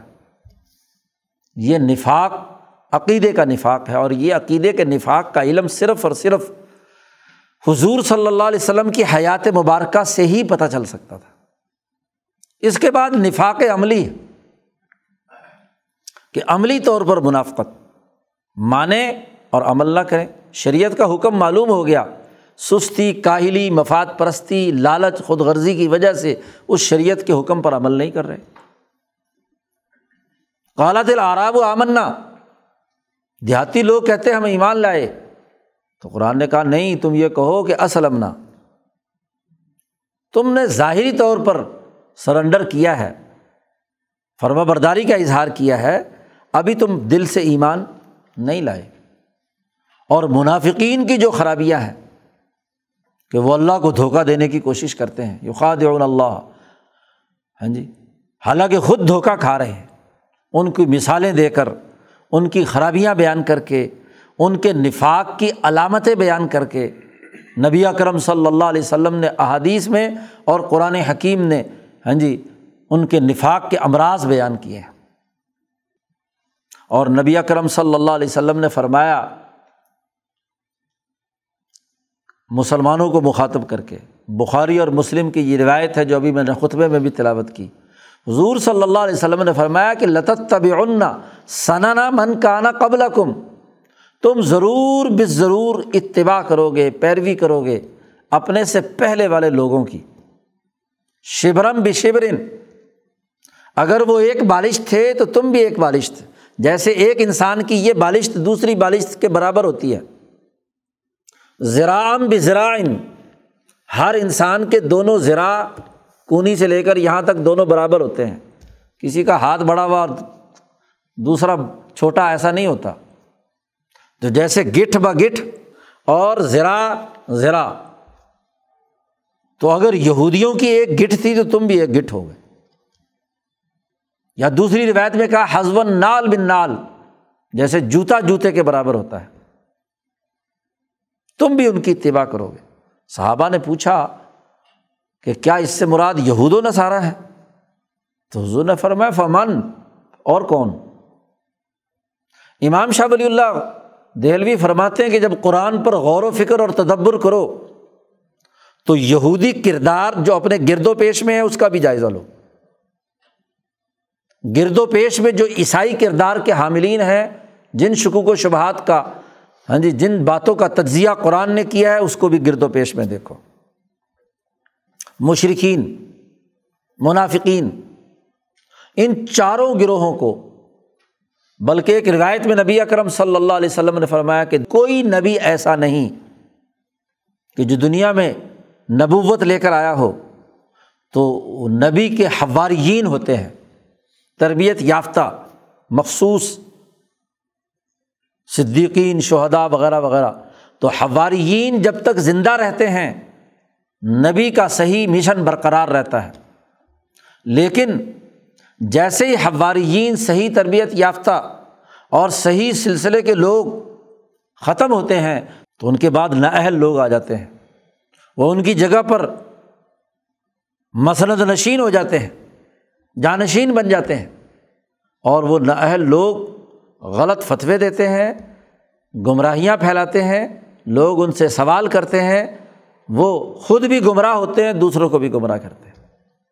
حضور نے فرمایا، میرے ساتھ بھی یہ ہونا ہے۔ حضور نے فرمایا کہ تم لوگوں کے اندر بھی ایسا ہی ہوگا۔ حتیٰ کہ حضور نے فرمایا کہ اگر کوئی یہودی کسی گوہ کی کھڈ میں داخل ہوا تھا تو تم بھی داخل ہو گے تم بھی یہ کام کرو گے، حرکت کرو گے۔ تو شاہ صاحب نے کہا کہ قرآن کی تلاوت کرنے والا گرد و پیش میں دیکھے کہ آج کے دور میں یہودیوں کا نمونہ کون ہے؟ عیسائیوں کا نمونہ کون ہے؟ مشرقین کا نمونہ کون ہے؟ منافقین کا نمونہ کون ہے؟ شاہ صاحب نے الفوظ القبیر میں ان کے نمونے بتلائے ہیں اپنے دور میں۔ اور لگتا یہ کہ وہ ان کے دور کے ساتھ خاص نہیں، ہر دور کی بات ہے۔ شاہ صاحب نے کہا، اگر مشرقین کا نمونہ دیکھنا ہو، تو جو دور دراز کے دیہاتی علاقوں اور ساحلی علاقوں میں بسنے والے، عام محنت مزدوری کرنے والے ہاں جی کاشتکار مختلفین ہیں، ان کی حالت کو دیکھو کہ یہ ولایت کے بارے میں، چونکہ نبوت کا دروازہ تو بند ہو چکا ہے، ولایت کا سلسلہ جاری ہے، تو ولایت کے بارے میں کیا عقیدہ رکھتے ہیں؟ بالکل مشرقین مکہ والوں کی طرح۔ کہ جو پرانے بزرگ گزرے ہوئے ہیں، ان کے تو مزاروں پہ عرس، چادر اور فلاں فلاں فلاں فلاں کام کریں گے۔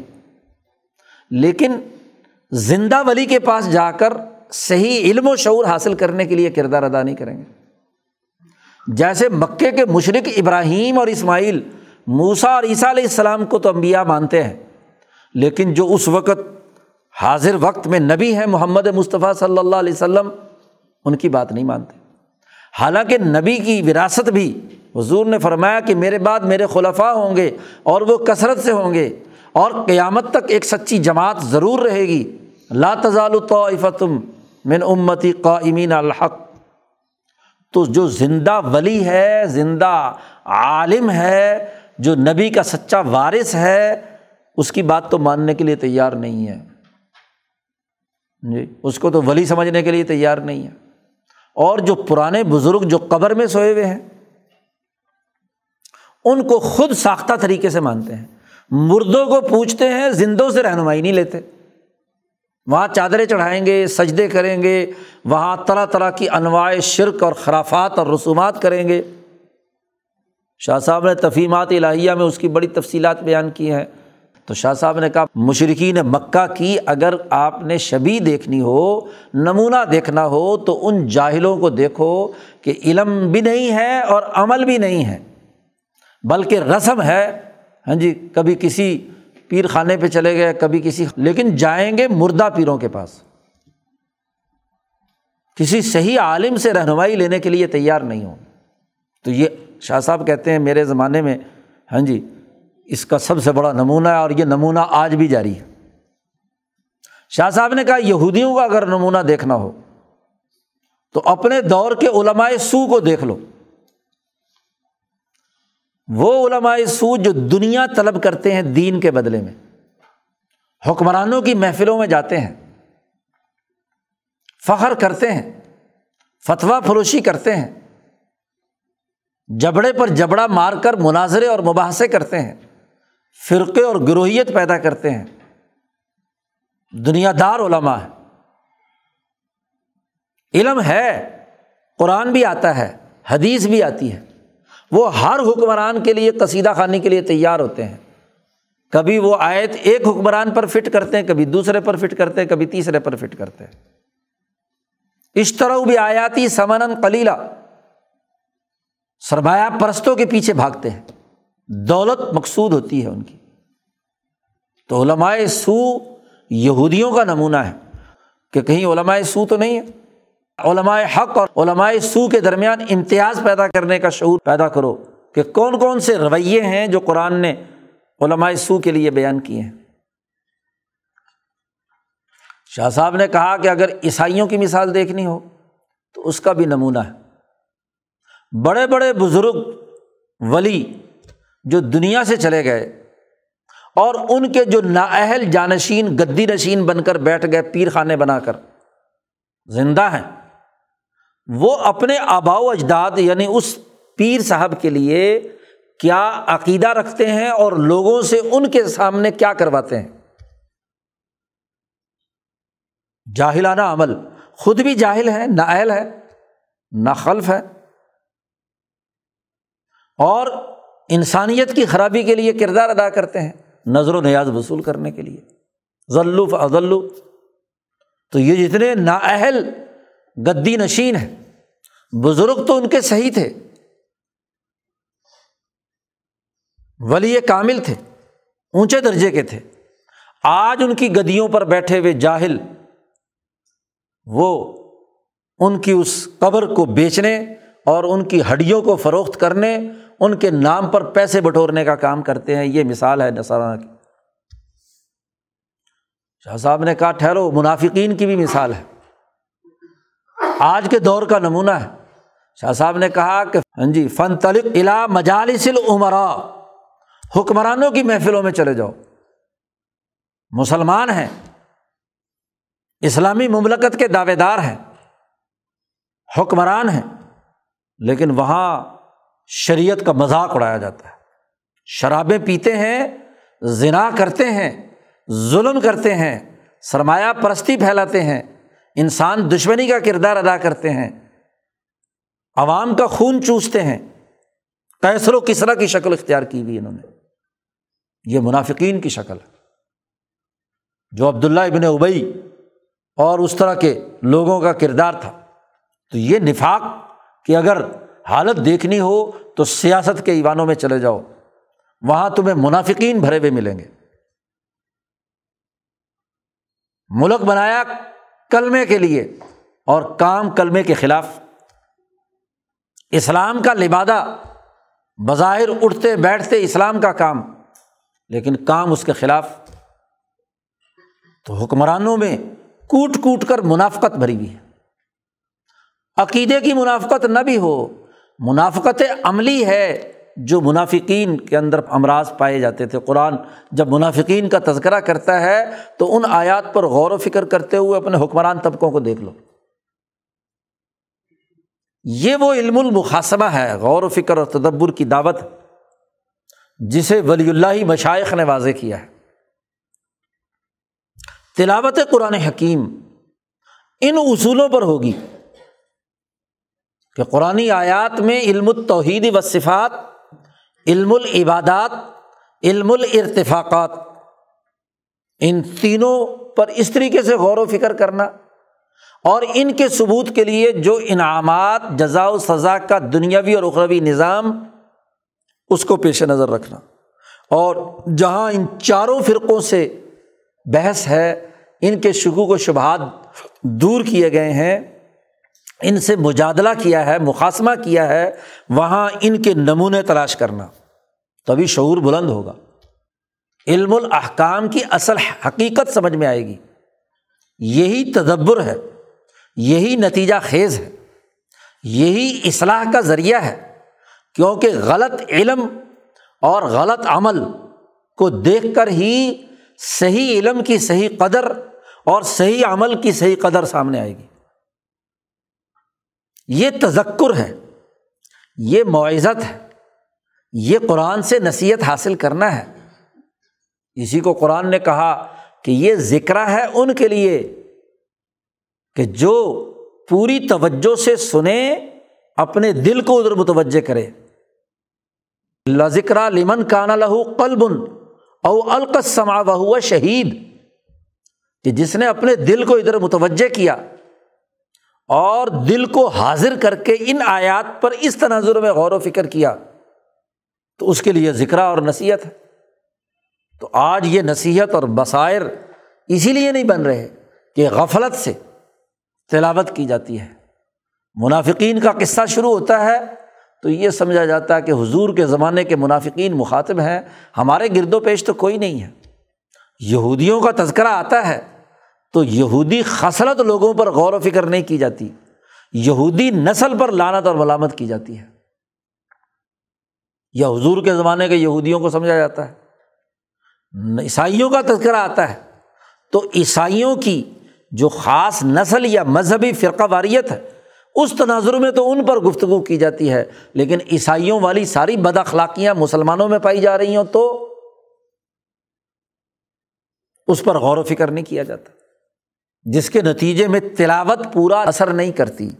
اسی لیے ہمارے مشائق کے ہاں تلاوت قرآن حکیم، قرآن کے ان پانچوں مضامین کے تناظر میں غور و فکر و تدبر کے ساتھ کی جائے تو شعور بلند ہوتا ہے۔ صحیح علم پختہ ہوتا ہے۔ علم الاحکام پر یقین پختہ ہوتا ہے۔ اعتماد پیدا ہوتا ہے۔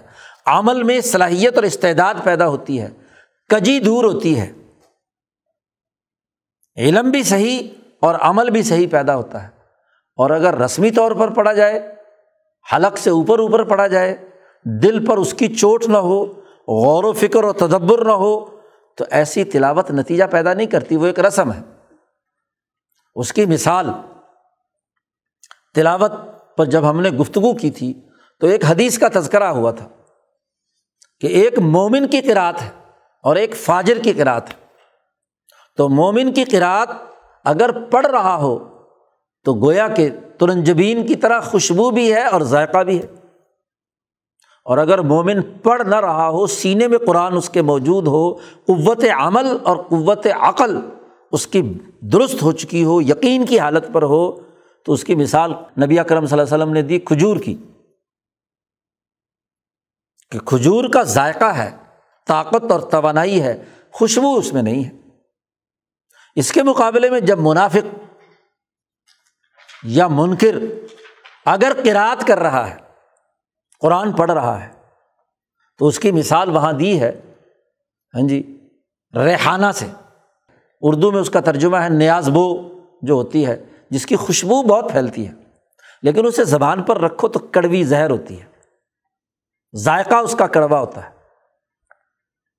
جی تو وہاں مثال دی کہ جب منافق جس کے حلق سے نیچے قرآن نہیں اترا، لا یجاوز و حناجر ہوں یا دوسری جگہ پر کہا تراکیہ ہوں ہاں جی اندر نہیں اترا، وہ جب قرات کرتا ہے تو سننے والے جو صحیح توجہ سے اگر قرآن سنیں گے، ان کو خوشبو تو بہت آئے گی، چاہے منافق ہی پڑھ رہا ہو۔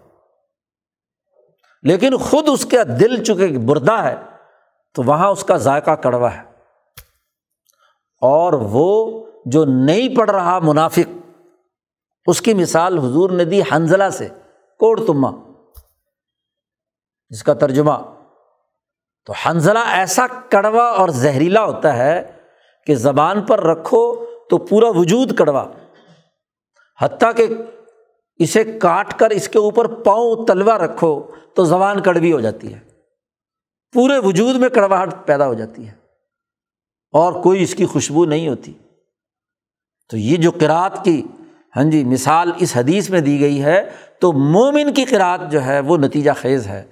منافق کی قرآت خود اپنے لیے کوئی نتیجہ پیدا نہیں کرتی۔ تو آج قرآت ہماری مومن کی ہو۔ صدق دل کے ساتھ، اپنی عقل، اپنے قلب اور اپنے نفس کو متوجہ کر کے، عقل سے یقین اور علم حاصل کرنے اور اپنے نفس کو عمل پر ابھارنے اور قلب میں صحیح ارادے اور عزائم کے ساتھ تلاوت قرآن حکیم، وہ حق نظریہ، حق عمل صحیح علم الاحکام سے متعارف کراتی ہے اور ایک جامع فرد یقین کے سفر پر روانہ ہوتا ہے۔ اور جیسے جیسے وقت گزرتا ہے، اس کے یقین میں کمال کی حیثیت پیدا ہوتی چلی جاتی ہے۔ ولی اللہ مشائق کا فرائض کی ادائیگی کے بعد دوسرا اہم ترین عمل وہ تلاوت قرآن حکیم ہے اور تلاوت قرآن حکیم میں یہ پانچ بنیادی علوم پر غور و فکر اور تدبر ہے جو انسان کو شعور کی اعلیٰ منزلوں سے آشنا کرتا ہے، یقین کی طاقت اور قوت پیدا کرتا ہے، عمل کی مرحالت اور صلاحیت ڈسپلن اور نظم و ضبط اور تنظیم پیدا کرتا ہے۔ اللہ تعالیٰ ہمیں ایسی تلاوت کرنے کی توفیق عطا فرمائے اور ہمیں یقین کی اعلیٰ ترین دولت اور قوت سے نوازے۔ وہ آخر داوان الحمد للہ رب العالمین۔ اللہ وسلم